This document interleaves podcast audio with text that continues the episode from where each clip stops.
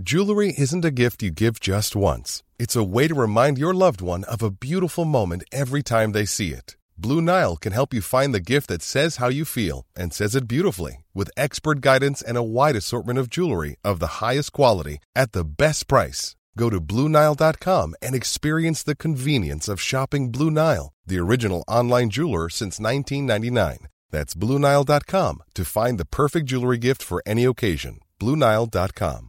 Hiring for your small business? If you're not looking for professionals on LinkedIn, you're looking in the wrong place. That's like looking for your car keys in a fish tank. LinkedIn helps you hire professionals you can't find anywhere else, even those who aren't actively searching for a new job but might be open to the perfect role. In a given month, over 70% of LinkedIn users don't even visit other leading job sites. So start looking in the right place. With LinkedIn, you can hire professionals like a professional. Post your free job on linkedin.com slash people today. Hey, Dave. Yeah, Randy. Since we founded Bombus, we've always said our socks, underwear, and T-shirts are super soft. Any new ideas? Maybe sublimely soft. Or disgustingly cozy? Wait, what? I got it. Bombus. Absurdly comfortable essentials for yourself And for those facing homelessness. because one purchased equals one donated. Wow, did we just write an ad? Yes. Bombas. Big comfort for everyone. Go to bombas.com slash ACAST and use code ACAST for 20% off your first purchase.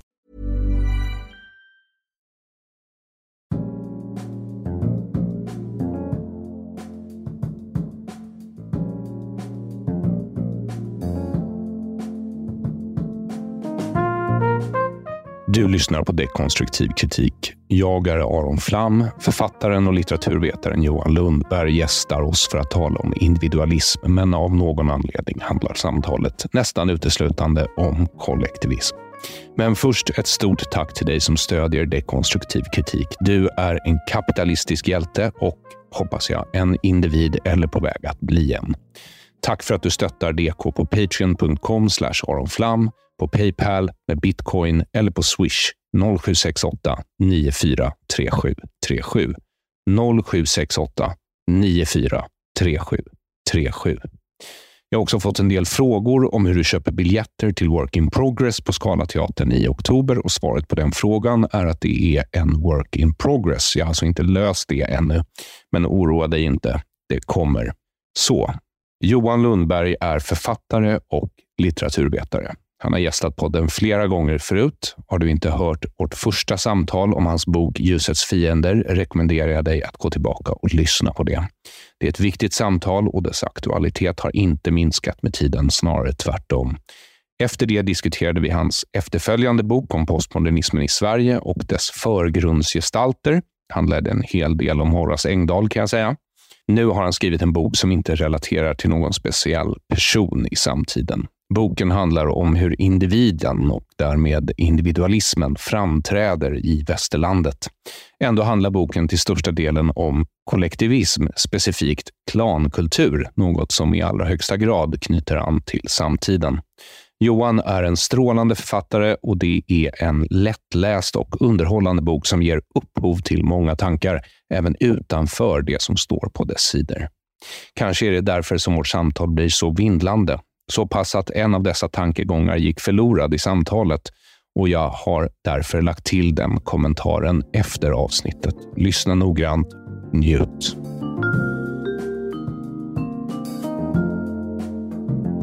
Hjärtligt välkommen tillbaka till Dekonstruktiv kritik ska du vara, Johan Lundberg. Tack så mycket. Det var ett tag sedan du var här.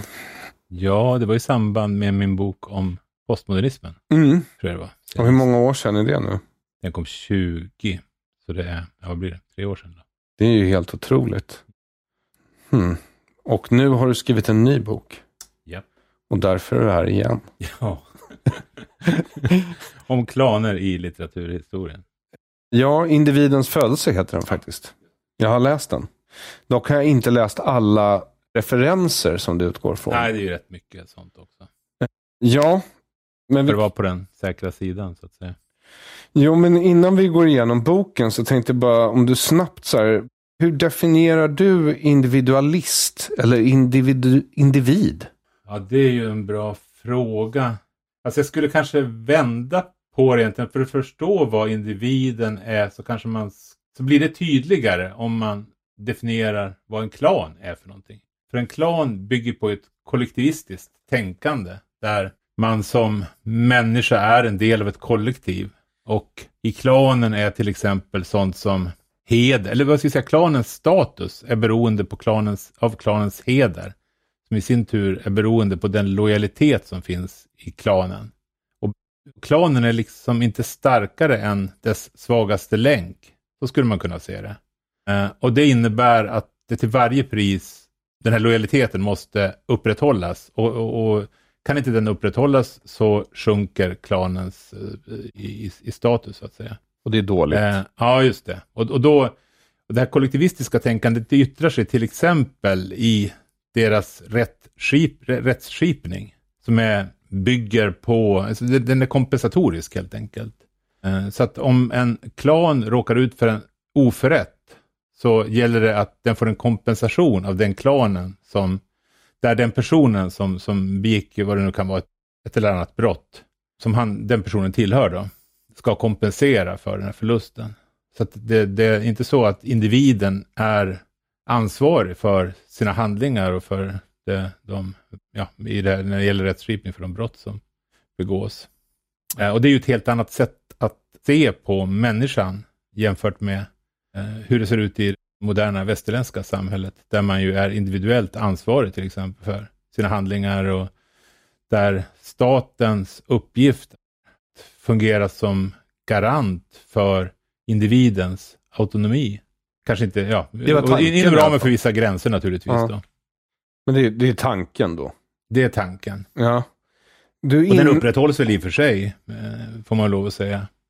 Ja. Eh, hyfsat. Sen verkar du också ha blivit besatt av, av att gifta sig med släktingar under den här processen med att få Just fram det. boken. Ja, jag ägnar ju rätt mycket utrymme åt detta med... Eh, med incestuösa förhållanden. Ja, men inte nödvändigtvis. Utan jag, jag diskuterar det här med leviratäktenskap och det är ju inte något incestuöst förhållande.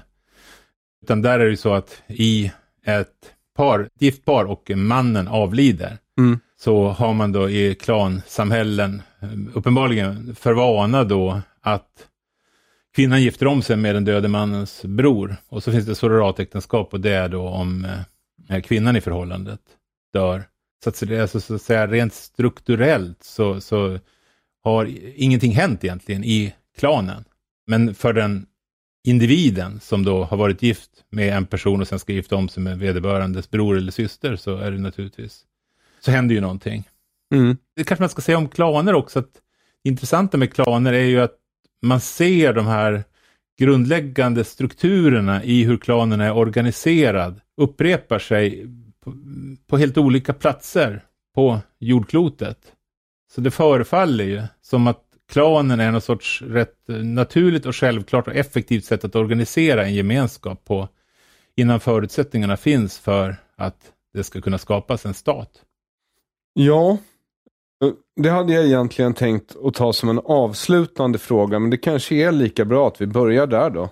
Tror du att den här typen av kollektivism, alltså vi skulle kunna kalla det för så här, mänskligt medelvärde, när förhållandena mm. är svåra och det inte finns några yttre krafter som samordnar, så organiserar sig människor i klaner. Ja. Och enda sättet att bli av med de här klanerna, är det sensmoralen i din bok? Att vi behöver en stark stat som helt enkelt konkurrerar ut klanerna? Ja, så skulle man kunna definiera det. Men sen är det naturligtvis en fråga om vad man menar med en stark stat. Då. Ja. Men till exempel så ska ju alltså en dysfunktionell stat i den bemärkelsen att rättsskipningen inte fungerar är ju så att säga en jordmån för klaner.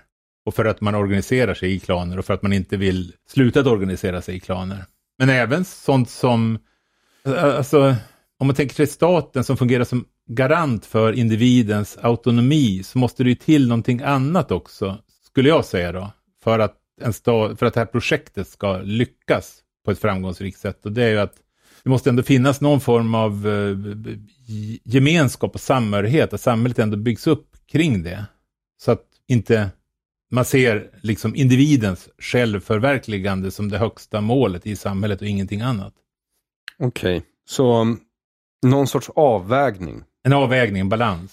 mellan konservatism Ja. och liberala rättsstatliga principer. Ja, man skulle kunna definiera det så. Å andra sidan så menar ju jag då på att förutsättningarna för klanen i det västerländska samhället går så långt tillbaka som till början av medeltiden. Så att vara en, för, så att säga, argumentera för den, den sekulära staten och den suveräna staten är ju en form av konservatism också.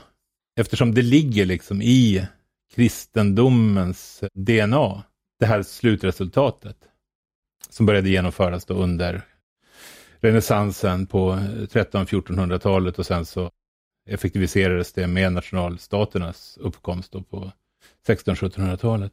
För, för mig ser det ut som att du har gjort en kanon. Ja. Ja. Och en kanon baserad då på pers perspektivet konflikten mellan individ och kollektiv. Ja, just det. Där det Precis. ironiskt nog är så då att man behöver en stat som är det nya kollektivet för att konkurrera ut det gamla kollektivet.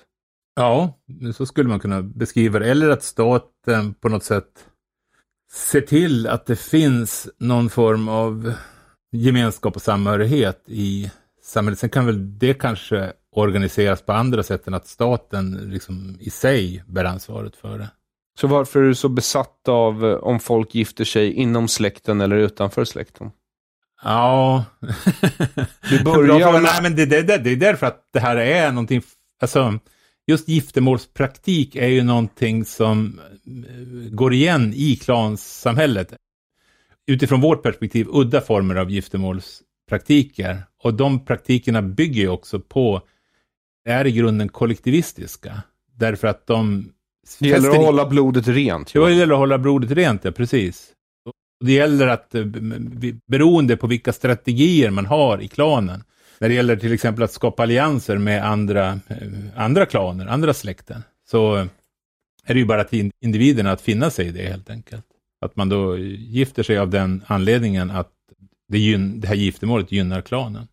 Och då kan ju de giftermålen sen vara eh, exogamiska eller endogamiska, det vill säga att man gifter sig antingen utåt eller inåt, beroende på vad som är gynnsamt för klanen egentligen. För det exogama äktenskapet, ja, det är ju det äktenskap som helt enkelt då skapar allianser med andra släkter. Och Och det är det här- väldigt vanligt i, till exempel, jag går ju igenom i den fornnordiska litteraturen, och där syns ju det där, är där väldigt tydligt. ja, jag tror jag har tagit upp i den här podden tidigare att jag tycker att det är lite märkligt att Völsungasagan inte undervisas i svensk skola. Ja, det är det. Eh, det, varför är det det? Eller har du lust först att berätta om va, vad är Völsungasagan? Och... Eh, ja, den är ju...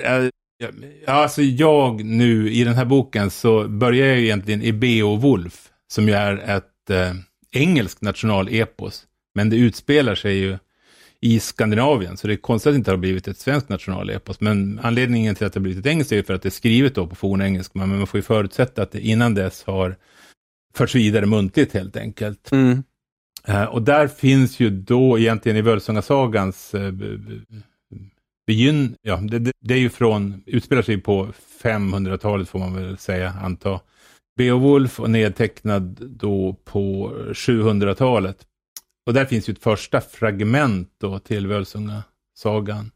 Nämligen eh, Sigurds eh, dödande av draken, fast det är Fafnir. Ja, just det. Sigurd Fafnesbane, som han kallas på grund av att han dödade draken. Och sen så utvecklas ju den här sagan då och, och eh, i olika varianter. I den tyskspråkiga världen så är det ju Nibelungen-sången då Mm. som det resulterar i.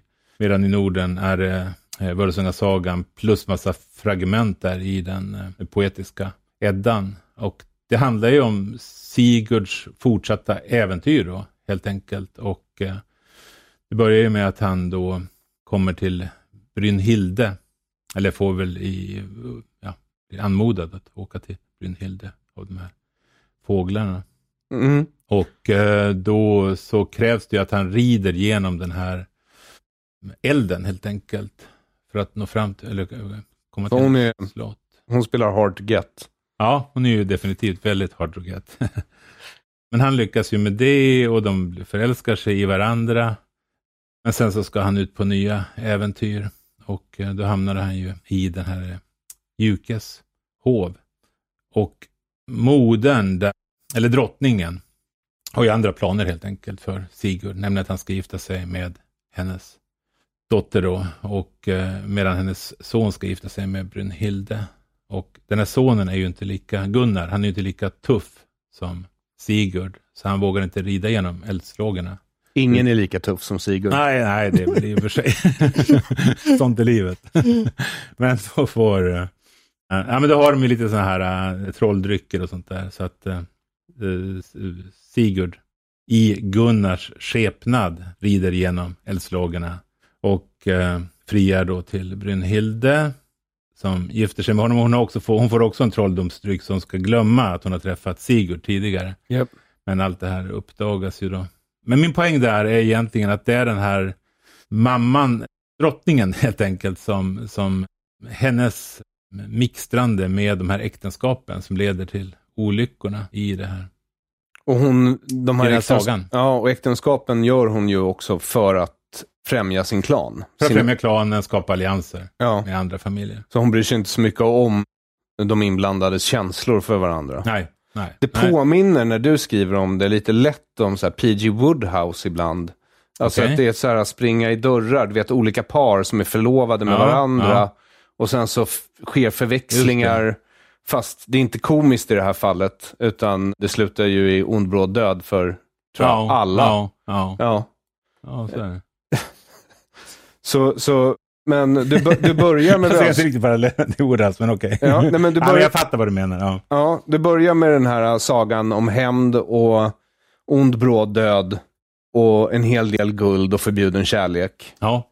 Eh, För att demonstrera vad?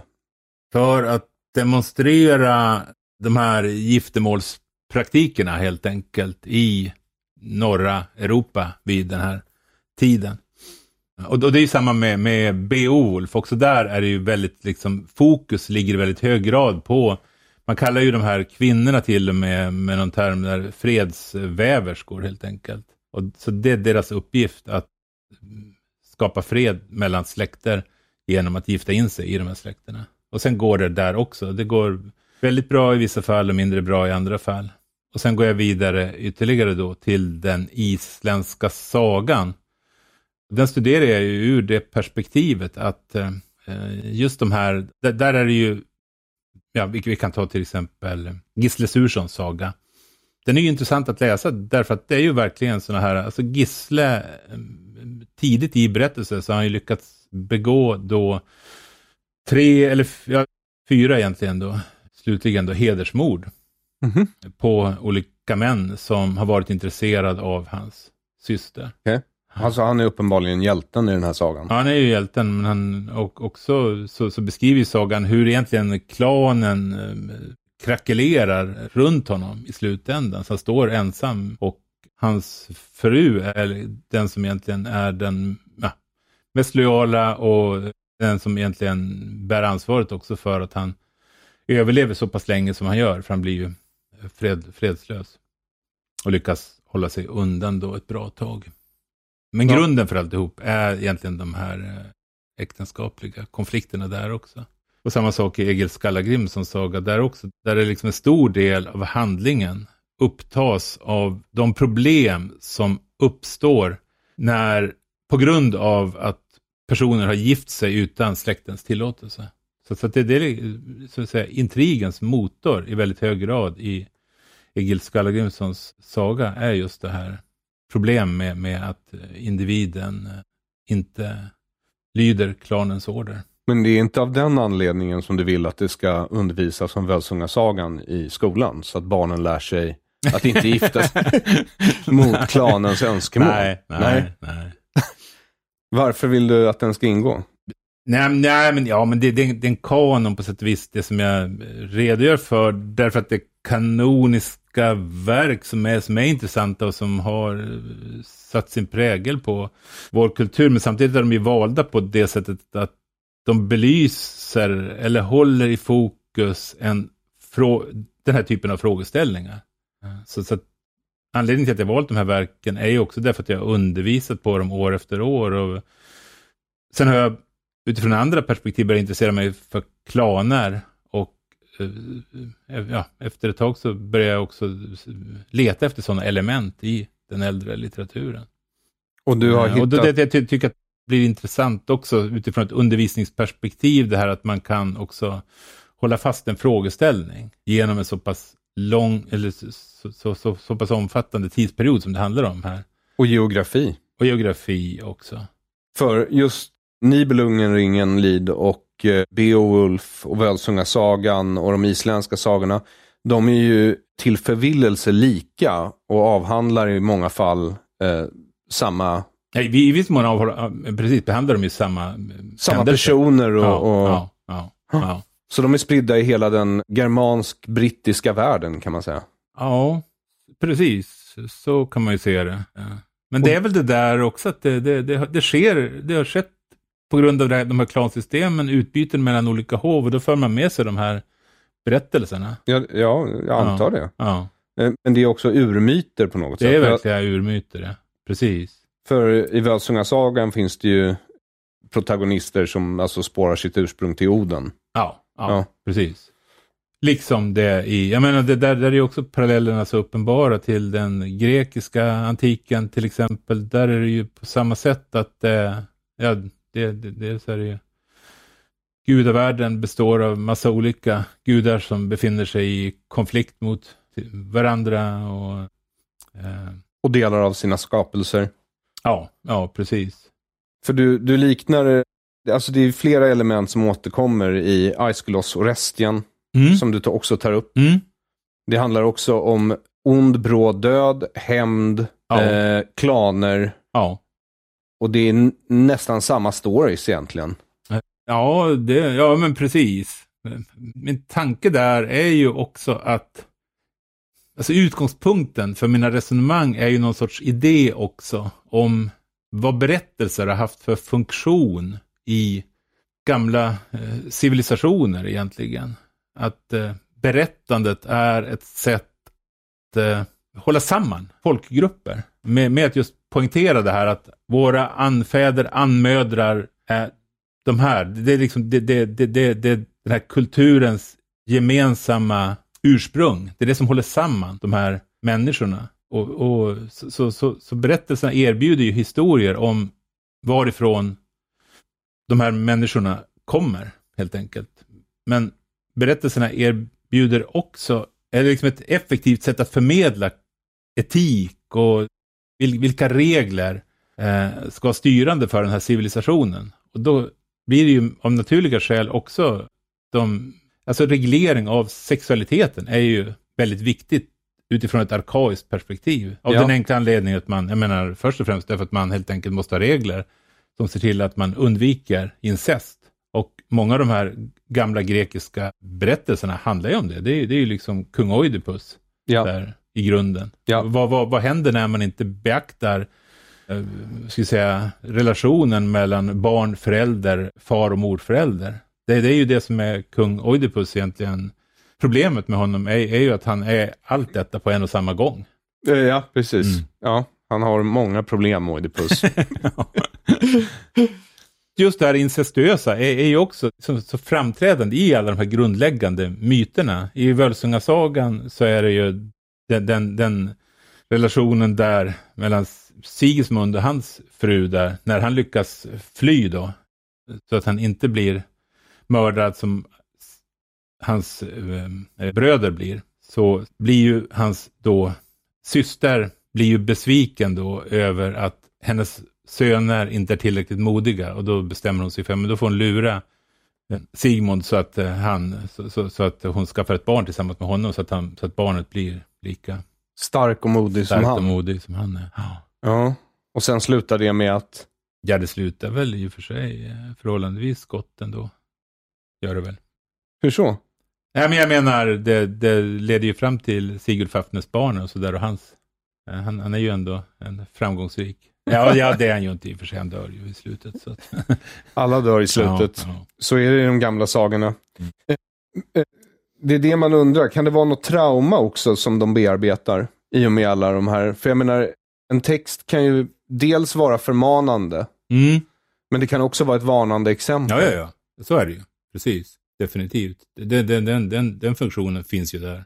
Tar man ett sånt här riktigt gammalt text som Gilgamesh-eposet så är det ju liksom, ja det börjar ju med det helt enkelt, att kung Gilgamesh har som vana att ligga med alla kvinnor som gifter sig före det att deras män har sex med dem. Ja. Och sen kommer ju den här Enkidu, den här första människan, och, och spöar upp Gilgamesh.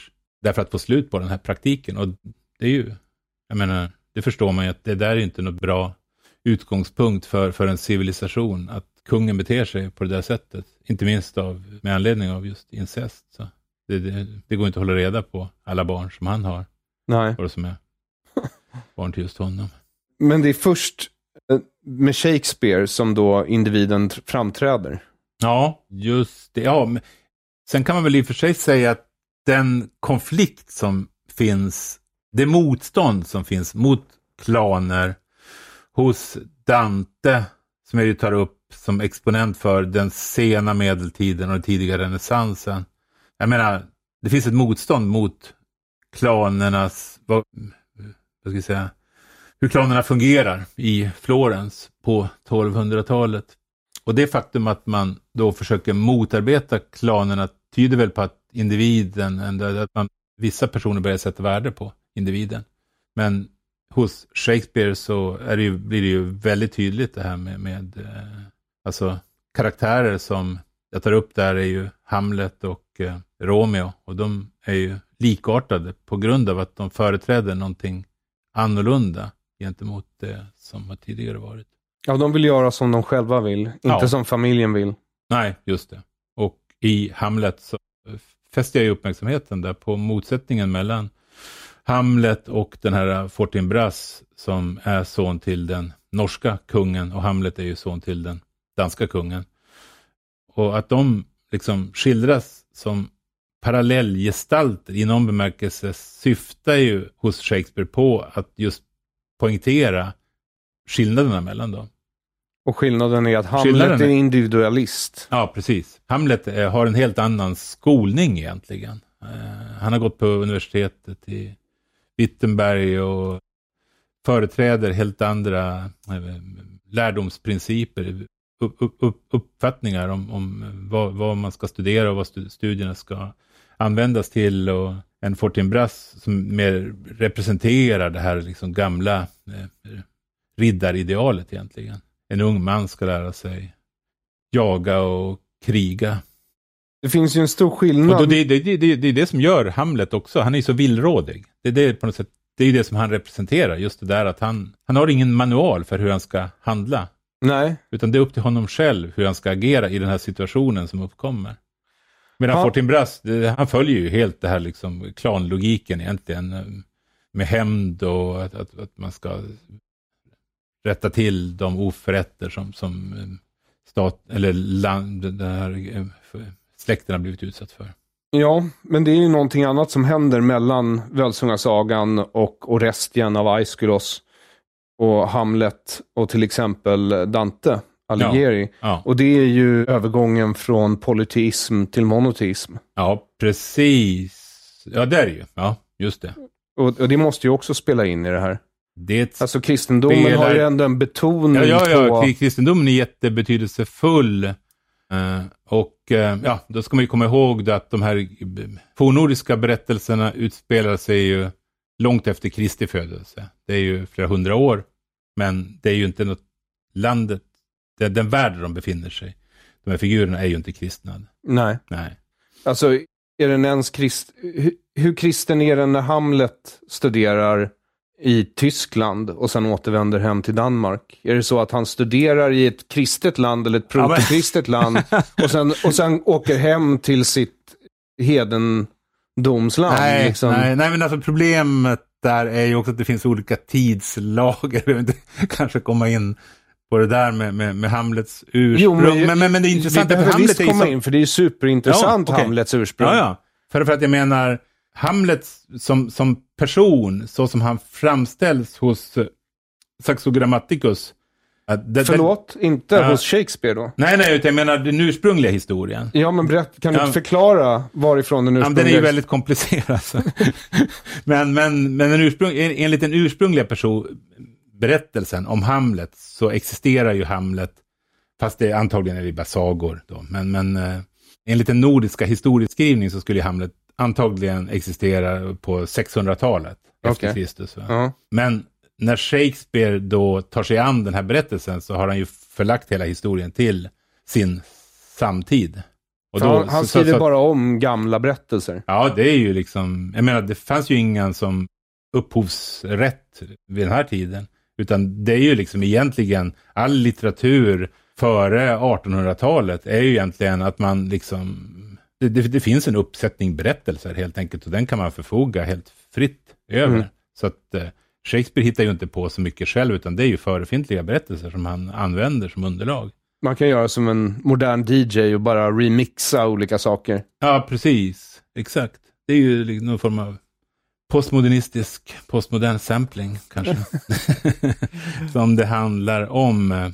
Förlåt, nu fick jag dig att, tappa, Ja. men, men, men, men vi var inne på Ja, skillnaden. ja, ja, men det var det med kristendomen. Ja, precis. Och det är ju liksom poängen, en, en, en poäng med min bok är ju att spåra då det här motståndet mot klaner tillbaks i kristendomen. Och det är därför som jag är så fixerad vid det här med de här till exempel leviratäktenskapen och sororatäktenskapen. Därför att det i den katolska kyrkan så, har det, så fanns det från så tidigt som 300-talet så, så, så fanns det ett motstånd mot den här typen av äktenskap. Och egentligen ett motstånd mot, därmed också ett motstånd mot klanerna. Mm. Så det var inte bara sororat och leviratäktenskap utan det var också kusinäktenskap överhuvudtaget. Men vad kom först? Motstånd mot klanerna eller motståndet mot sedvänjan? Ja, bra fråga. Alltså egentligen handlade det ju inte om, ja, man kan väl säga sedvänjan då. För grejen var ju att man ville komma åt arven. Och därför så såg man det som viktigt att slå sönder planerna Så att inte arven kunde, jag menar, det, det är ju lättare att komma över ett arv i en eh, kärnfamilj. Eh, och I synnerhet då om man liksom eh, och också poängterar principer såsom att eh, det är lättare eh, för en kamel att komma igenom ett nålsöga än för en rik att komma in i himlen. Man har lättare att komma till paradiset om man är givmild och skänker sin förmögenhet till kyrkan. Så det finns ju lite olika aspekter. Och det fick man inte göra i ett klansamhälle, Där- för då nej, men äger klansamhället, man ju inte egna så- grejer. Det, det, det är liksom konstruerat också på ett sånt sätt att be, be, be, behålla arvet i Mm. släkten. Så att eh, motståndet mot klaner finns i den kristna kulturen då redan från 1300-talet. Och det, och det, det, det liksom inskärps i olika kyrkomöten sådär, om, om att den här typen av äktenskap ska förbjudas. Och sen så tar jag ju upp då hur långt senare i den kristna utvecklingen där under med, senmedeltiden på 1000-talet och 1100-talet där de här förändringarna som sker, eller vad ska jag säga, utvecklandet som sker av den romerska rätten eh, och i synnerhet hur man skapar den kanoniska rätten där på 1100-talet. Mm. För Eh, juridiskt system ja. är också en stor skillnad mellan de här två sätten att organisera samhället på. Precis. Och det, det, det är ju på initiativ av påven då Gregorius den sjunde som utgår ifrån den här romerska rätten som i sin tur då hade ska säga, sammanfattats under led, eller på initiativ av Justinianus, eh, den östromerska kejsaren på 500-talet. Sen så tappade man, eller så, så, så, så eh, gick den förlorad, hans eh, rättslära, eller i den skriften den var formulerad. Och, den hit, och sen hittade man den då på 1000-talet i ett kloster i Italien. Och då var det en munk då, när det gäller den kanoniska rätten, Gratianus, som eh, tog på sig uppgiften att systematisera den kanoniska rätten, det vill säga den kyrkliga rätten, med utgångspunkt i Justinianus och i kyrkofäderna och i Bibeln. Eh, och det här var ju liksom, gjordes inom ramen för den skolastiska filosofin, så, så tanken var ju där att man, man skulle liksom helt enkelt leta reda på motsägelser eh, och logiska inkonsekvenser och sådär. Disharmonier. Disharmonier, ja, precis. Och sen så och försöka förklara att det här inte är, är egentligen några motsättningar, utan om man ser det utifrån det här perspektivet så, så kan man tänka sig, ja, så, så, så, det skulle vara liksom logiskt, ett logiskt sammanhängande system. Och det, och det här blev också... väldigt populärt då på 1100-talet, så det lockade till sig unga män från hela Europa egentligen som kom då till Bologna för att hjälpa till med det här arbetet och sen också för att studera eh, den kanoniska rätten. Och sen återvände de då till sina hemländer med den här kunskapen. Och den blev ju sen då betydelsefull när man skulle eh, formulera det lagsystem som skulle vara gällande i nationalstaterna, helt enkelt. Det var alltså den kanoniska rätten som drev Hamlet till vansinne? Ja, det kanske man kan säga. Nej, men eh, det här hade ju att göra med att kyrkan ville erbjuda ett konkurrerande rättssystem jämfört ja, med, med klanerna helt enkelt. Precis, ja exakt. Och sen det hade väl det var lite olika faktorer som spelade in tror jag där också. Och jag är inte någon liksom medeltidshistoriker heller, så jag, jag kan ha fel i vissa eh, slutsatser som jag drar. Men jag försöker inte dra så, så kategoriska slutsatser ur det där. Men det händer ju något väldigt intressant. De utvecklar ju ett rättssystem som ska vara lika för alla, Exakt, oavsett precis. plan, oavsett oh. samhällsställning. Ja.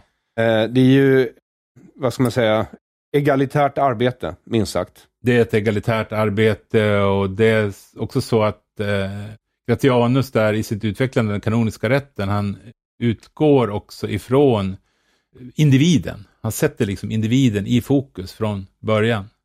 Och det är väl, tror jag, väldigt viktigt för hur det här kommer att utvecklas så att det sen kommer att bli användbart också. Ja, det är ju ett sätt I... att få slut på vendettor. Om du bär ja. personligt ansvar så kan man inte döda din nej, brorsa bara nej, för att du nej, har gjort nej, någonting. Nej, nej, nej, precis.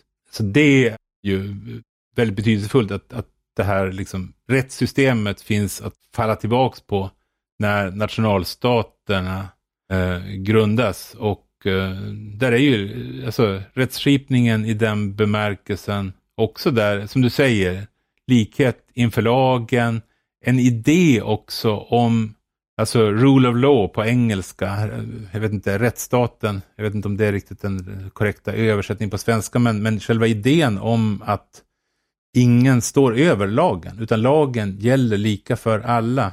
Mm. Det finns så, också ett annat begrepp ja. som kommer från den engelska världen. Och det är ju frihet. Ja, just det.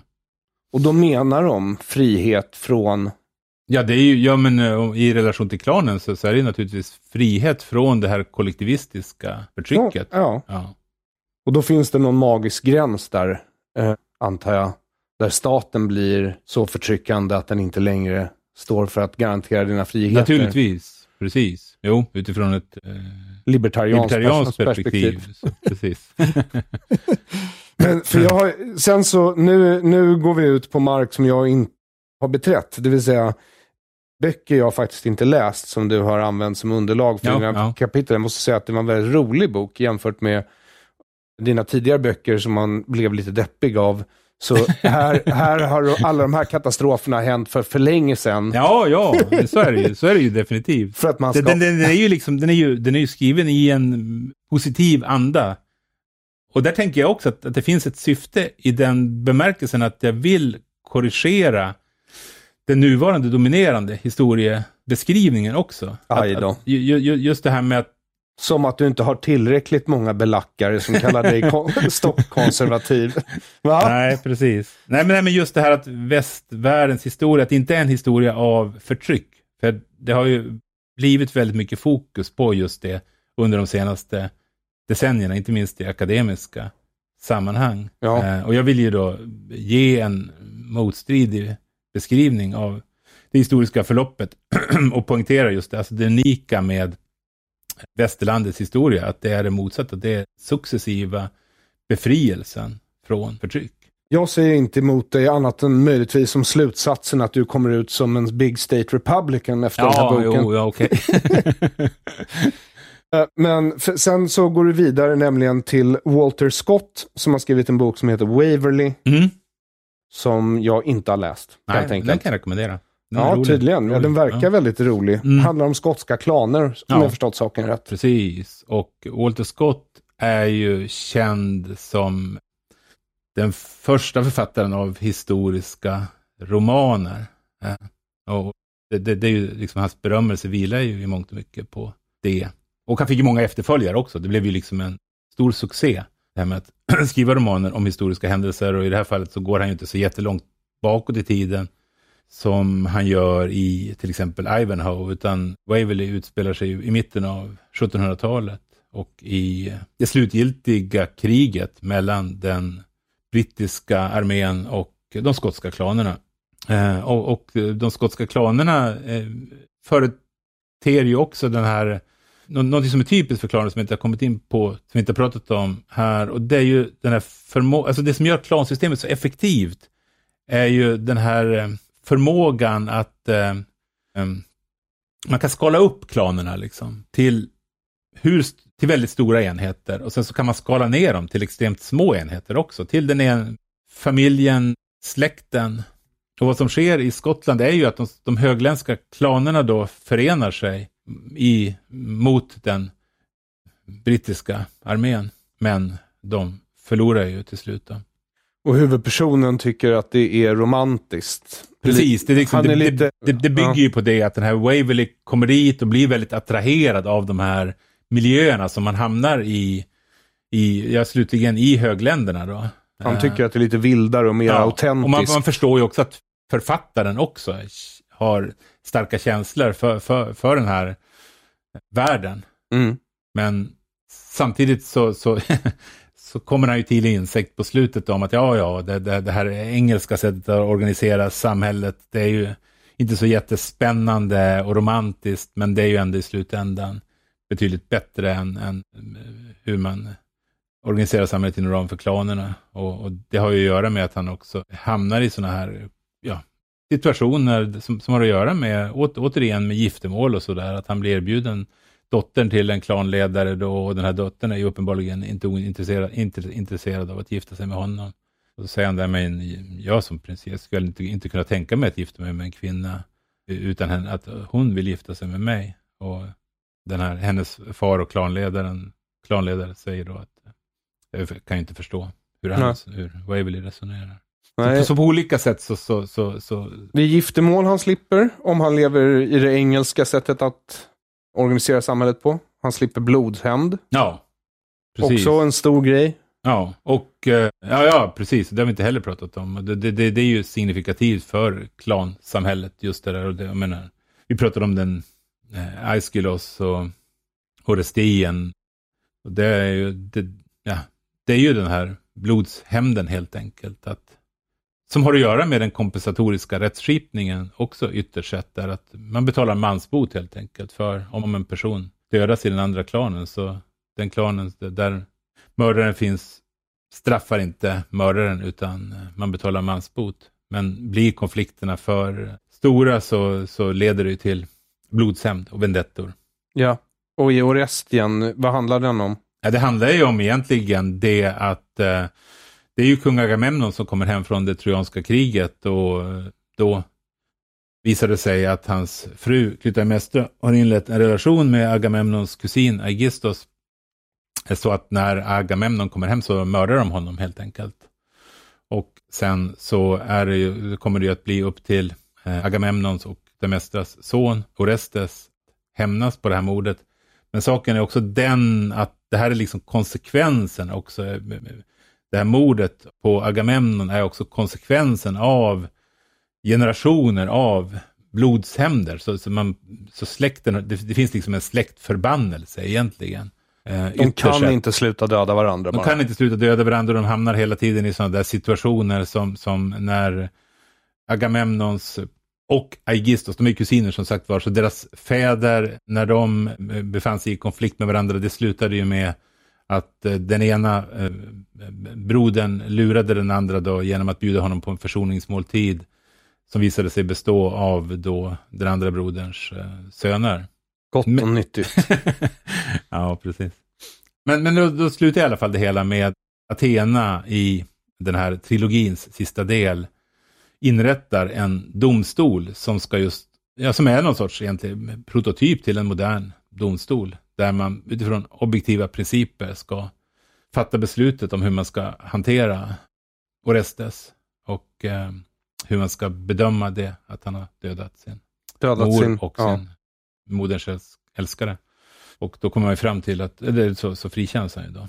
Eh, och det här är ju prototypen på en, som sagt var, en, en modern domstol egentligen. Han frikänns, men han får, Han leva, han, han och då- får leva med skulden för alltid.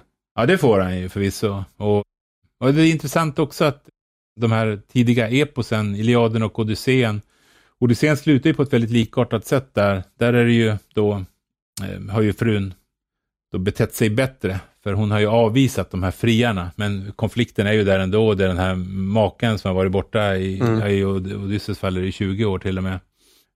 Han kommer hem och eh, eh, hon är ju då, hans fru Penelope är ju uppvaktad av en massa friare och sen lurar hon ju de där friarna då genom att säga att när hon är klar med sin väv så ska hon fatta bes- be- bestämma sig vem hon ska gifta sig med. Och sen river hon ju upp den här väven Mm. under natten. De är inte så,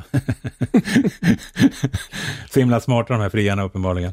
Eh, och då i alla fall, ja men då så kommer Odysseus hem och så dödar han alla friarna. Japp, Men där träder ju också Athena fram i slutet på det här eposet också propagerar för att nu måste det vara en slut på detta. Det, det, det, här kan liksom inte fortsätta. För i de här dramerna så tar författaren tydligt ställning för staten framför Ja, och det har ju att familjen. göra med att det har skapats en, som ett folkstyre helt enkelt i Grekland vid Mm. den här tiden när de här dramerna skrivs. Eh, Och ja, med- Iliaden, är ju, eller Odysseen är ju inte något drama, det är ju ett epos, men man kan ju, jag, jag skulle tro att man på goda grunder kan argumentera för att just Athenas uppträdande i slutet är ett tillägg, ett sentida tillägg. Okej. Kanske då från den här tiden helt enkelt. Och Dante Alighieri kommer ju också fram till samma sak i Divina Commedia. Att det måste vara slut på hämnandet. Ja, Ja. ja just det. Ja, alltså han precis. ställer sig på statens sida. Han ställer sig på statens sida och är, är ju... Där, där har det ju liksom pågått då under rätt lång tid olika försök att stävja de här klanerna. Och i Dantes fall så, så... Ja, han lyckas ju inte. Han blir ju landsförvisad. Han blir ju lurad att åka till påven och så, så tar hans motståndare som också är klanledare och någon sorts mafioso. Eh, Corso Donati, Il Barone hette han. Eller kallades han. Il Barone kallades han.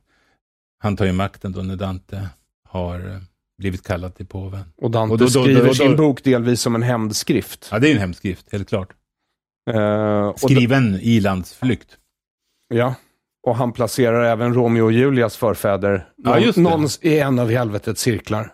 Precis, exakt. Så att det är ju första uppträdandet av Romeo, eller de släkterna, Romeo och Julias släkter, de- deras första uppträdande i litteraturen är ju hos just Dante. Så det är ju rätt intressant att, Att Shakespeare har fått namnen därifrån. Ja, eller hem- ja, fått den här historien helt enkelt Ja. därifrån. Och, i bägge fallen så, så handlar det om just det här problemen med relationen mellan klaner och individer. Ja, I Romeo och Julias fall blir det väldigt tydligt eftersom de vill gifta sig med varandra trots Ja. att deras familjer hatar varandra. Ja, precis. Och där finns ju också den här motsättningen mellan alltså manliga karaktärer också, den här Tybalt och eh, Romeo är, är ju på samma sätt som Fortinbras och Hamlet varandras motsatser. Den ena är helt uppfylld av det här liksom klanmentaliteten, medan den andra är kan man känna igen sig i som, som nutida individ. Burrow's furniture is built for the way you live. From ensuring easy assembly and disassembly to honoring highly requested new colors for their award-winning seating, they always have their customers in mind. Their modular seating is made out of durable materials to last and grow with you. And with Burrow, you always get fast, free shipping. Get up to 60% off during Burrow's Memorial Day sale at burrow.com slash ACAST. That's burrow.com slash ACAST. burrow.com slash ACAST.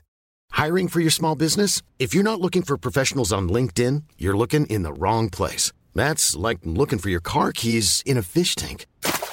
LinkedIn helps you hire professionals you can't find anywhere else, even those who aren't actively searching for a new job but might be open to the perfect role. In a given month, over 70% of LinkedIn users don't even visit other leading job sites. So start looking in the right place. With LinkedIn, you can hire professionals like a professional. Post your free job on linkedin.com slash people today.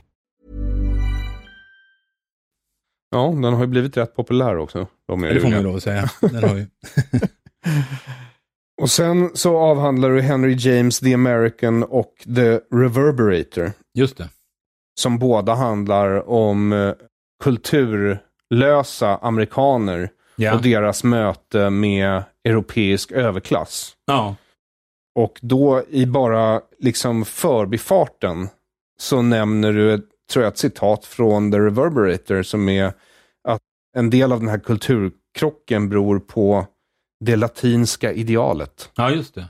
Ja, det, men det tyckte jag sätt. ändå var lite träffande därför att Ja. eh, om du tittar på den latinska communityn i USA som har emigrerat dit under de senaste 50 åren. Mm. Så de, är ju, det är ju, de röstar ju ofta republikanskt på grund av familjevärderingar. Ja. Familjen är väldigt viktig. ja. Så vad handlar de här två böckerna om? Men ja, de handlar ju om, ja men det är precis det du säger där, att mötet mellan en individualistisk och helt kulturlös amerikan, eller ja, det, det är ju eh, amerikan kan vi säga då. Ja. Och, och, och å andra sidan då, som, som av olika anledningar får kontakt med familjer som då är organiserade i enlighet med klanens logik så att säga. Eh, och de här familjerna är ju då legitimister. Eh, och, och jag förstår att Henry James kan, upplevde väl en, en menar, han var en amerikansk... Vad är en legitimist, för, för, Johan? ja, men, ja, han var en amerikansk författare som, som flyttade till Europa. Kan, man kan ju, bo, bodde tidvis i både Italien och eh, Frankrike och sen i London. Och eh, i Italien så blev han väl fascinerad just av den här typen av miljöer som ju är så totalt, eh, vad ska jag säga, eh, kon kontrasterar totalt mot den amerikanska mentaliteten. Och legitimister var ju helt enkelt sådana som eh, motsatte sig den franska revolutionens idéer och eh, såg också den bourbonska ätten som de rättmätiga härskarna över Frankrike.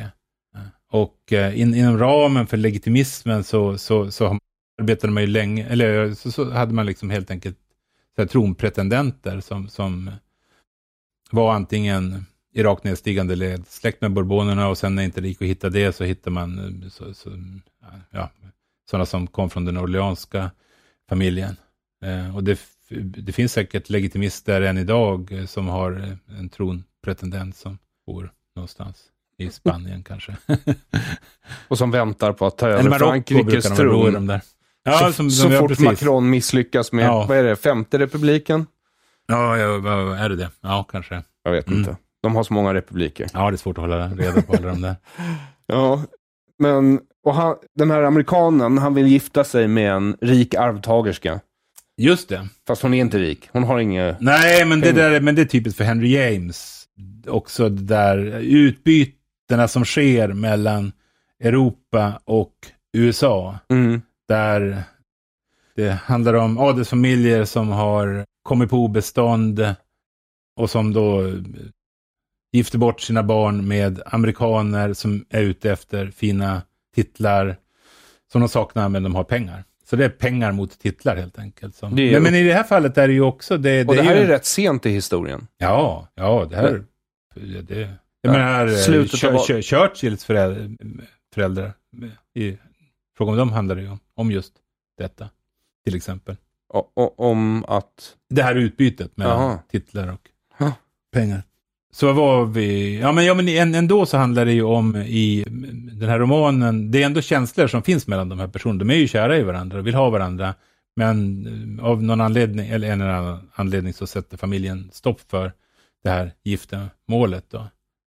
Och eh, ja, det, det, det är de här två romanerna som, som bägge utspelar sig i de här legitimistiska miljöerna. Eh, och eh, det, det, de har lite olika utgång och skildrar de här problemen utifrån lite olika perspektiv. Men vad det handlar om där, min poäng är ju också att det, det, det visar på ändå inom vissa samhällsskikt så, så, så, så, så finns det liksom ett motstånd mot den här individualismen. Mm. Som, och, och att det lever kvar. Och jag menar, det är väl utifrån dagens perspektiv också, just det här med att eh, alltså, segheten i de här klanerna, det visar sig väl till exempel i Italien med, med eh, maffian, att den, den har levt kvar tr- trots att det var i Italien som man kan säga med den katolska kyrkan och så vidare, som, som kampen mot klaner inleddes redan under medeltiden och den, den, den fortgår hos Dante. Mm. Lik förbaskat idag så, så, så, finns det liksom delar av det italienska samhället som är organiserat på basis av klaner. Ja, hela södra. Ja, precis. ja. Exakt. Så jag vet inte om det säger någonting om italienare kanske. Ja, men det säger någonting också om, jag menar om man överför problematiken till dagens Sverige och sådär. Nu är det mycket invandring från samhällen som är uppbyggda kring klaner och det finns ju en naivitet i hur man har, från makthavarnas sida, hur man har tänkt hantera det. Ja, så eh. hur föreslår du då med din expertis efter att ha sammanställt ja, men den här För det boken? första är det ju liksom, det, det är väl dumt från första början att ta så lättvindigt på det här problemet. Och, och sen har man haft hjälp från folk på universitet och sådär som, som har försökt nedtona problemen som uppstår mm. med klaner i ja, ett du har samhälle. ju skrivit en bok om dem. Två faktiskt. Ja, jag kom ut med, med Brinkemo där med, med uh, antologin Klanen. Ja, precis. Men då ja. handlade det om klaner. Nu tänkte jag mer på de som försöker nedtona ja, ja, ja. betydelsen de, av klaner. Ja, det har du ju också de, skrivit böcker om. De, de har ju skrivit böcker om både Ljusets fiender och den här postmodernismboken handlar ju om det. Ja. Och, och, och eh, jag menar, Bo Rothstein och Peter Esaiasson har ju skrivit flera debattartiklar på just det där temat med den här forskningen som, som kretsar kring migration. Det, det, det, är ju en forskning som, som omfattar hundratals personer. Mm. Och i den forskningen har man inte lyckats skriva någonting om klaner och problem med klaner. Det har varit uppenbarligen ett tabu då. Ja, de har många sådana inom vänstersektorn, det vet du ju. Jo, jo. Så är det bara. Ja. Eh, och de sitter kvar. Det har inte hänt någonting Nej, det, du skrev det, det Ljusets ju... fiender, som är en jätte, jättebra bok. Ja, tack så mycket. Nej, men, men det börjar ju där med, med att man överhuvudtaget har utifrån akademiskt håll till exempel då negligerat de här problemen överhuvudtaget. Ja, och i vissa ja. fall arbetat aktivt för att förvärra dem. Ja, till och med det. Ja, ja precis. Och samarbetat med Turkiet och det jag menar, man det, det är ju också där att det, det bemötandet som, som Per Brinkemo fick när han skrev sin bok om stat och klan angående då, som handlade om somaliska klaner och det bemötande som jag och han fick när vi gav ut antologin Klanen, det säger också en hel del om hur det ser ut i den, vad ska jag säga, kulturell, kulturvärlden. Men vad menar du? Jag trodde du var bränd redan efter ljusets fiender. Blev det, blev det värre efter? Det blev nästan värre. Där. Vad var det den rubriken var där i Aftonbladet? Mumma för högerextremister. Det var ja. rubriken på recensionen ja. av antologin Klanen. Och vad tror du de kommer säga nu Men sen då? ryckte ju för all del, Åsa Linderborg ryckte ut och försvarade och så skrev en ytterligare en recension av boken i fråga. Så att... Som var lite mer... Ja, men den var ju positiv. Okay. Det var den. Den, den. den gick ju emot den första recensionen. Ja, och nu är du polare med Mattias Gardell än. Brukar ni träffas regelbundet och spela tennis? Ja, precis. Nej, inte direkt. inte? Nej, okej. Okay. Vad märkligt. Ja. Men, men, får du inte känslan? För du vet, så här, jag gjorde Kön. Två, 2013 började jag jobba med min ståuppföreställning Kön. Ja. Och då, då ska du veta att när jag började med stand-up, alltså så när jag började faktiskt uppträda och sådär, då hade jag liksom som en pretentiös princip för mig själv att jag tänker inte skämta om skillnaden mellan manligt och kvinnligt. för det är så himla, nej, nej, det är så himla uttjatat, oh, tänkte jo, jag. Jo, ja. Jo. Och nu har vi kommit längre, tänkte jag. Ja. Idiot som jag var. Men sen så märkte jag så här efterhand att oj då, nu är det bara kvinnliga komiker som skämtar om hur dåliga män är. Och okay. män får inte skämta alls om hur dåliga kvinnor är. Mm. Och, och, det stör ju min OCD lite. Att jag, jag, tycker antingen så får ingen skämta om något eller så får alla skämta om allt. Ja. ja eh, på eller av liksom. Så då gjorde jag ju kön. Mm. Så, där jag tvingades gå ut och publikt säga att pojkar har snopp och flickor har snippa. Mm. Det vill säga, öppnare dörr går inte att sparka in. Nej, alltså jag skämdes nej. i princip jag stod där. Jag har sett, sett om den i efterhand med varierande grader av skam och nu är jag så gammal så nu tycker jag till och med om den. Ja. Eh, men, eh, men, men det kändes konstigt och sen nu bara tio år senare så är det liksom, så måste man, för nu är ju transfrågan plötsligt, Precis. förstår vad jag menar? Mm, så det, här, mm. det är inte som att saker har blivit bättre. Nej. Hur känner du som har liksom skrivit Ljusets fiender som är en enormt både välskriven ja. och genomarbetad bok hur känner du liksom? Därför att vad är, vad är konsekvenserna? Det är att du inte spelar tennis med Mattias Gardell varje tisdag. Nej, det har ju inte lett till någonting som har underlättat, om man ser till min karriär. Som akademiker så... så Men du kan ju också se liksom vad har hänt, för du har släppt Men den här det- boken, du skriver det du skriver Ja. i den, vilket är i princip så här, men de här människorna det- samarbetar med islamister, Ja. för det gör de ju. Ja, ja. och Mm. har gjort det i alla fall. Ja. Och det är inte bra. Nej. Nej. Och det borde ju vem som helst med en halv hjärna kunna förstå att det inte är bra. Mm. Och de sitter kvar. De sitter kvar, Ja. ja, precis. Och, och det är väldigt problematiskt det där. Jag menar, tar man till exempel hedersfrågan, hedersvåld, hedersproblematik och sådär. Så Mm. är det ju, jag menar, det är ju ingen idag ändå som, som längre kan säga det som sades då för, vad ska jag säga, i början av 2000-talet. Det vill säga hålla på och raljera om att det finns ingen he, inga hederskulturer. Mm. Det är ju gaslighting bara. Ja. Men däremot så de här personerna som hävdade det på den Ja. tiden, de har ju, åtnjuter ju fortfarande en hög status Ja. i den akademiska världen eller i kulturvärlden. Ja. Så, så det har ju liksom inte påverkat dem, det, deras status för fem öre, att de hade, fundament, de hade ju inte bara fundamentalt fel, de liksom agerade ju på ett sånt sätt också som, som, som gick ut över massa människor som, som, som råkade ut för hedersvåld och hedersförtryck. Ja. Och sen Ja. sköt de alla budbärare de kunde komma Ja, åt. de sköt bu- budbärarna. Det, det, det är ingen som, som liksom har gett de som protesterade på den tiden rätt heller egentligen. Men däremot så, så har det förändrats i så mått att man kan inte säga det som de här personerna sa på den tiden. Nej, man har bara Man har bara låtsats. Man har skuffat det under mattan och så går Ja. det vidare som att inget har hänt. Ungefär ja, som med maoisterna där 68. Ja, ja. Som sen blev VD, ja, VD för stora börsbolag. Och, Jo, jo. Men ja, vad säger det egentligen Johan om graden av kollektivism och klantänkande i Sverige? Ja, det är en bra fråga.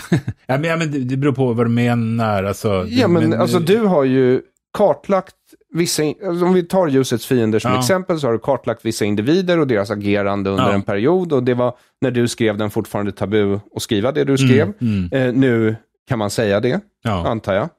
Men du målade ut vissa personer. Du gav dig ju inte på en hel rörelse, som till exempel jag har ju tyckt t-shirtar där det står krossa socialismen. Det är ju en Mm, hel idiot. mm, Förstår du vad mm. jag menar? It's a blanket statement. Det är ett absurt uttalande. Men du har ju ändå pekat ut några individer som är ansvariga för en viss typ av Ja. politik som har förts. Ja. Ja. Men reaktionen från den rörelsen har ju inte varit att straffa de här individerna. det har varit att straffa Så dig. Mig? Ja, ja. Så, så har det varit. Precis. Ja. och det har ju att göra med att om du sänker de här individernas anseende, då förlorar ju hela deras klan i anseende. Ja, du menar om man, jo, ja, det var det som är det. Om man, om man ser dem som en klan, ja. Så, så det, det, det, om du tycker att det är för relativistiskt, go ahead. Men jag anser att alltså, socialism är ju en koll- kollektivistisk ideologi. Då är det inte så konstigt om du förstärker de tendenserna Nej. i människan. Även Nej. om det inte är baserat på släktband i det här fallet. Och rent idéhistoriskt så är det ju så också att, jag, menar, jag hänvisar ju flera gånger till Engels till exempel. Ja. Eh, och det, så, så det, det, det är ju liksom i, vad ska jag säga, kommunismen likväl som i en del högerideologier så finns det ju så täta band mellan just de som har försvar, eller man, man, på, på, i någon bemärkelse så se, ser man det här liksom klansamhället som, som ett idealsamhälle, fast man gör det från lite olika perspektiv då. Mm. Men, men det finns ju absolut inom vänstern en sån romantisering. Och den kommer ju fram hos Engels väldigt tydligt. Romantiseringen av klan, klansamhällen. Ja, alltså, det, det, det råder ingen, ingen kapitalism här till exempel. Det, det, det är den här kollektivismen som man också... Man delar på allt, gemensamt Ja, ägande. ja, ja. Därför att det, det är roligt, för du, du tar upp Engels, jag har antecknat det här. Och sen så lovar du att du ska återkomma till honom i sista kapitlet. Men jag tyckte det kändes otillräckligt. Och det du tar upp är Friedrich Engels familjens, privategendomens och statens ursprung från 1884. Ja. Och vad, vad skriver han i den? Ja, men det är ju just, ja, men man kan säga så här att urs, eller, grundidén där är ju helt enkelt att det finns en någon sorts urkommunism. Hur såg den ut? Det, Mm. det, idén är väl egentligen eh, att, att, att, eh, så att säga, legitimera det, det, det, det, kom, kommunistiska idealet är i grunden, det i någon bemärkelse, det naturliga sättet för människan att agera. Och sen har vi olika, av olika anledningar fjärmat oss från det där. Men i det kommunistiska idealsamhället, när det slutligen uppstår, så är det ändå som att man går tillbaks till mm, någon sorts guldålder i människans utveckling. Ja. Så, så, så tolkar jag det som. Och det går ju tillbaka till någon sorts romantisk föreställning som, som ju är central inom kommunismen egentligen också. Idé om, om en guldålder som, som människan har fjärmat sig från successivt och, och jag menar, Ali, Karl Marx pratar om den alienerade människan. Det är ju liksom människan som har förlorat eh, kontakten med sitt värv egentligen. Mm. Det, de vill ju... Man har blivit liksom en kugge i ett mycket större maskineri som, som man inte uh, har någon kontroll över. Och, vare sig som man, uh, man, man, man, man känner sig alienerad helt enkelt. Ja, de är egalitära kollektivister. Egalitära kollektivister, ja. Och de känner sig alienerade därför att de måste ju ta individuellt ansvar i den moderna tiden. Ja. ja. ja. Och de klarar inte av det.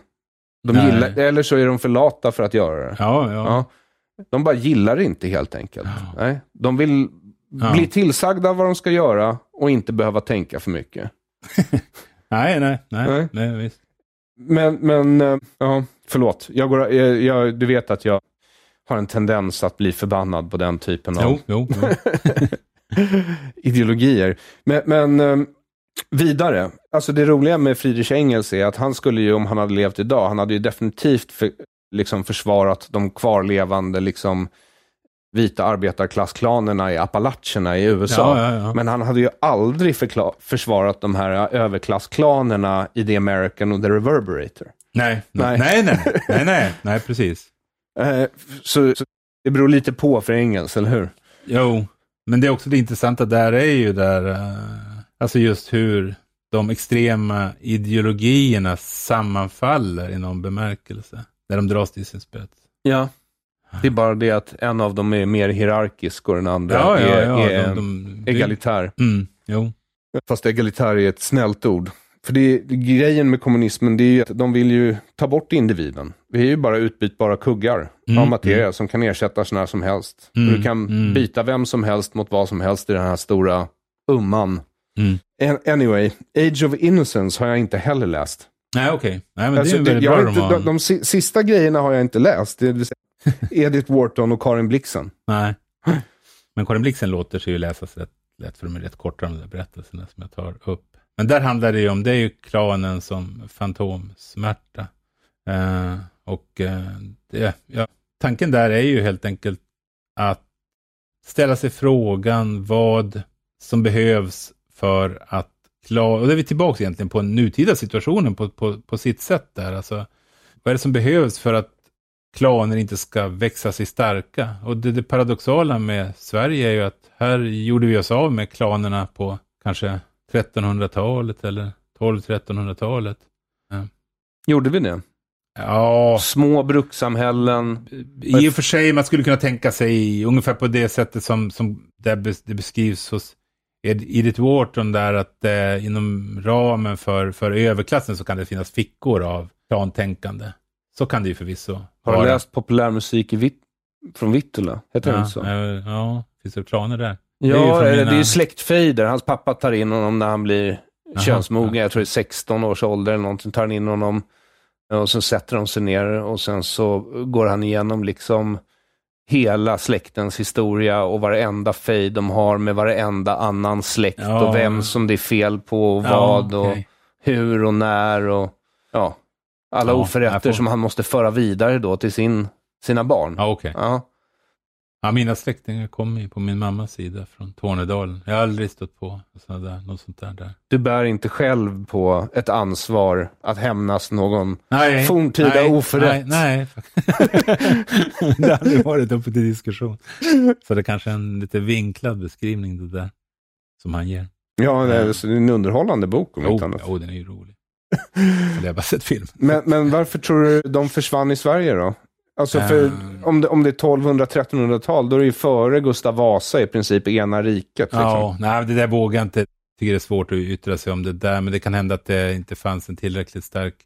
Alltså feodalismen såg ju annorlunda ut på, i Sverige Ja. än i Frankrike till exempel. Och, ja, den, den såg ju olika ut i alla länder. Så att, Jo, men vi hade Kanske- svag adel, stark kung, starka Ja, storbönder. Precis, och det är ju egentligen den där, vi var väl del kanske i den där processen som jag beskriver där när det gäller den isländska sagan där och Egils, eh, Egils saga. Eh, Där handlar det ju om just, eh, och det, det, är ju själva upprinnelsen till den isländska sagan, är ju det att Harald Hårfager då bestämmer sig för att ena Norge. Och det sker ju då på 800-talet är det väl. Sen är ju, det, är oklart liksom vilken mån det finns en sanningshalt i de där berättelserna. Men, men någon gång skedde det i alla fall. Det, kan, det kanske inte fanns ens en kung som hette Harald Hårfager. Det, väl, det, det, det är väl vissa som tvivlar på det. Men, men, men, men själva processen ändå lär ju vara rimligt. Eller, Vad är, be- be- vad är det Hollywood brukar säga? Based on true events? Ja, ja. Eller Ja, based on a real story? Ja, en verklig historia. Men då är ju, grejen är ju det att den isländska, de isländska adelsfamiljerna flyr då till Island helt enkelt. De, de norska adelsfamiljerna flyr till Island för att de inte vill delta i det här nationsbygget. De vill fortsätta gifta sig med sina kusiner. Ja, precis. De, de inser att de kommer att förlora en massa makt helt enkelt om de stannar kvar i Norge och det, det krävs ju av dem också att de ställer sina tjänster till kungens förfogande helt enkelt. Så det är ju grunden för den isländska civilisationen där. Att jag vet inte vad det är, om det, men det var 36 familjer eller någonting sånt som flyttade till Island. Mm. Höll på att bråka med varandra och sen efter 100 eller 200 år så hade de decimerats till 18 eller något sånt. Okej. Ja, och idag så måste de titta igenom en databas innan de ligger med någon så att det inte råkar vara en nära det. släkting. Precis, exakt. Bara en app som kan...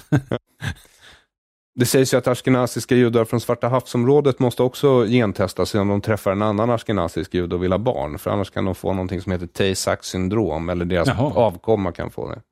Som är en hemsk form av muskelatrofi där barnet dör inom några år efter födseln. Mhm. Och det beror ju då på att man inte har haft så mycket exogama äktenskap helt enkelt. Nej, nej, nej. Men ändå är det ju en framgångsrik släkt.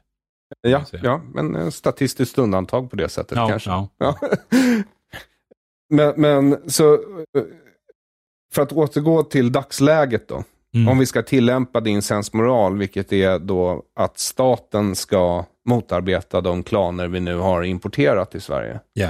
Hur ska vi göra då? Ja, men fundamentalt är väl helt enkelt att man har en rättsskipning som fungerar. Så det är väl, man kan ju börja där i alla fall. För det är ju liksom, brister det, fallerar det, när det gäller just sånt som, vad ska jag säga, att döma våldtäktsmän, att överhuvudtaget få tag på våldtäktsmän. Att ägna sig åt att ordna upp de där ärendena. Så ett starkare Gör, gör, gör man inte det så är det ju självklart att folk som eh, lever inom ramen för det, det, klansamhällen fortsätter att hellre låta klanen sköta mordutredningen eller uppklarandet av det här brottet än att låta polisen göra det. Man litar inte på polisen helt enkelt. Nej, och de flesta i klanen är ju också utsatta av förtryck från klanen. Även om det Ja, skulle vara så ja. att de ville Mm. bryta, så är Ja. det ju inte så lätt. Men är det inte just i den processen? Men, de men, men sen är väl liksom, jag menar det finns, utvecklingen går ju i den riktningen också, att det blir större motsättningar, ideologiska motsättningar också, mellan just, jag menar det, det som jag, jag citerar ju där i boken, David Goodhart, det här med anywheres och somewheres, att det är också en motsättning som tenderar att öka i hela västvärlden. Eh, att man måste förstå att alla människor är inte intresserade av det här liksom globaliserade idealet där, där, där man, det är det självförverkligandet som är det yttersta målet med tillvaron. Utan att många människor sätter värde på stabilitet och känna en förankring i den värld där man eh, befinner sig. Och där ens förfäder kom ifrån. Och där en förfäder kommer ifrån. Och det här är ju väldigt nerspelat i den sven- den svenska utvecklingen under de senaste decennierna. Jag är glad att du tog upp det i alla fall, därför att det föreslår ju att det skulle kunna gå att lösas på andra sätt. Genom att till exempel skala ner staten. Ja, ja. Jo, det, det, det, alltså jag, är inte, jag är inte för någon sån här eh, liksom, dogmatisk förespråkare för en jättestark stat. Men staten måste fungera på det område där staten har funktioner att fylla. Så kanske man skulle kunna Så skulle man absolut kunna uttrycka det. Jag vet inte om du såg Magdalena Andersson i, kanske var i våras, och hon föreslog att vi skulle ha en extra skatt för försvaret. Ja. Alltså den mest grundläggande Ja, ja, ja, funktionen stat kan ha. Då undrar man ju så här, okej, men vad tar ni de Nej, det- andra men det- plus så- så- 50 procenten för? Så är det väl, att det på många av de områden där staten har en funktion att fylla så fallerar det. Det gäller ju inte minst Ja, polisväsende och rättsväsende. men du har ju någon gång i tiden läst min bok och jag antyder Mm. ju att jag tycker att svenskarna kanske har byggt en stat som är så stor så att den faktiskt skulle kunna betraktas, i alla fall någon gång innan 70-talet, som en klan. Ja, ja. Ja. Och sen så antar jag att borgerligheten och vänstern hatade varandra så mycket så de tog hit en massa sådana som mig av olika anledningar. Och nu är det heterogent här och måste lösas på andra sätt Ja, än med ja. mer konformism. Vad tror du om det Johan? Ja, det, nej, men det, det låter väl rimligt i och för sig. Med den analysen. Jag vet inte. Jag tänkte mycket på individ. Det var därför jag egentligen skulle börjat med frågan om hur du ser på individualism och eh, kollektivism. Därför Mm, att mm. jag tänker ibland att enda sättet för en riktig individ att framträda är om den befinner sig i väldigt sega strukturer, nästan omöjliga att ta sig ur. Det är bara då de allra, allra starkaste individerna klarar av att slita sig loss. Ja, jag vet inte vad det- Ja, jo. Ja, nej, men det låter ju också... Det, låter ju rimligt. eh, Och jag menar, idag kan man väl säga att i mångt och mycket, alltså den här liksom, vurmen för självförverkligande och hur självförverkligar man sig, det kan ju också ta sig uttryck så att det utifrån en utomståendes perspektiv så tycks alla de här människorna vara exakt likadana. Mm. Och det gäller väl inte minst en del sådana här, skulle man väl kunna säga, vänsterprojekt på, på eh, hur man liksom vill avvika från normer och konventioner. Och Ja, att det, det är liksom hela utbildningssystemet i vissa avseenden kretsar ju väldigt mycket kring det här med att få unga människor att eh, förstå att normer och konventioner är väldigt problematiska. mm. Och det leder ju fram till människor som i förlängningen kanske uppfattas som väldigt homogena. extremt faktiskt. Mm, De har ju tydliga normer om vilken typ av normbrytande de får ägna sig åt. exakt, Mm. precis. Det har ju demonstrerats flera gånger tror jag. tror Jens Ganman försökte sig på mm, något liknande. Och sen den där journalisten, vad heter han, Lars, som ville göra ett normbrytande program på public Ja, ja, ja, ja, service. ja, ja, ja, precis. Om- Eh, ja, jag Ja. skulle vara med i det, ja, precis, men det blev ju Det blev inte av. det blev inte av. Nej, som så mycket annat. Men då tackar jag dig för att du återigen kom till dekonstruktiv kritik Johan. Tack så mycket för att jag fick komma hit.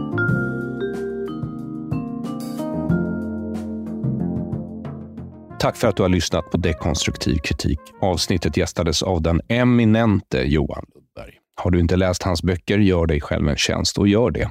Själv tänkte jag ta mig an några av de böcker han utgår ifrån i individens födelse, de jag inte hade läst.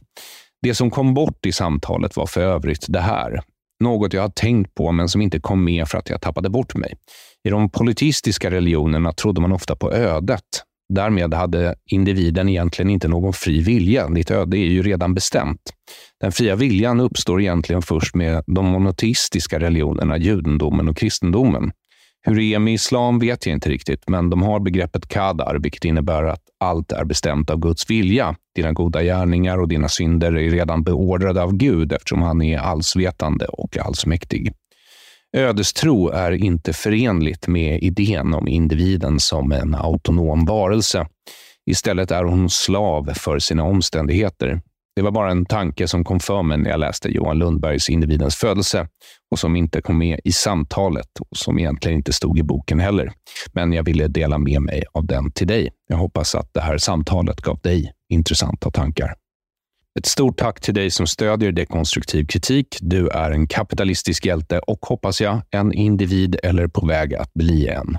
Tack för att du stöttar dekonstruktiv kritik på patreon.com aronflam. Patreon.com aronflam. Där kan du gå in och så kan du prenumerera på mina avsnitt och betala ja, en summa du själv anser lämplig per avsnitt. Jag rekommenderar en så hög summa som möjligt. Det går också bra att sponsra den här podden med Paypal, Bitcoin eller på Swish 0768 943737. 0768 943737. Jag har fått en del frågor om hur du köper biljetter till Work in Progress på Scalateatern i oktober och svaret på den frågan är alltså att det fortfarande är en Work in Progress. Det vill säga, jag har inte löst det där med hur vi ska sälja biljetter, men oroa dig inte. Eh, det kommer.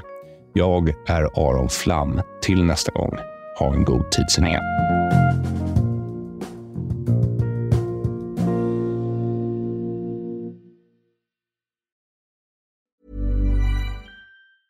Planning for your next trip? Elevate your travel style with Quince. Quince has all the jet setting essentials you'll want for your next getaway, like European linen, premium luggage options, buttery soft Italian leather bags, and so much more. And is all priced at 50 to 80% less than similar brands. Plus, Quince only works with factories that use safe and ethical manufacturing practices. Pack your bags with high-quality essentials you'll be wearing for vacations to come with Quince. Go to quince.com/pack for free shipping and 365-day returns.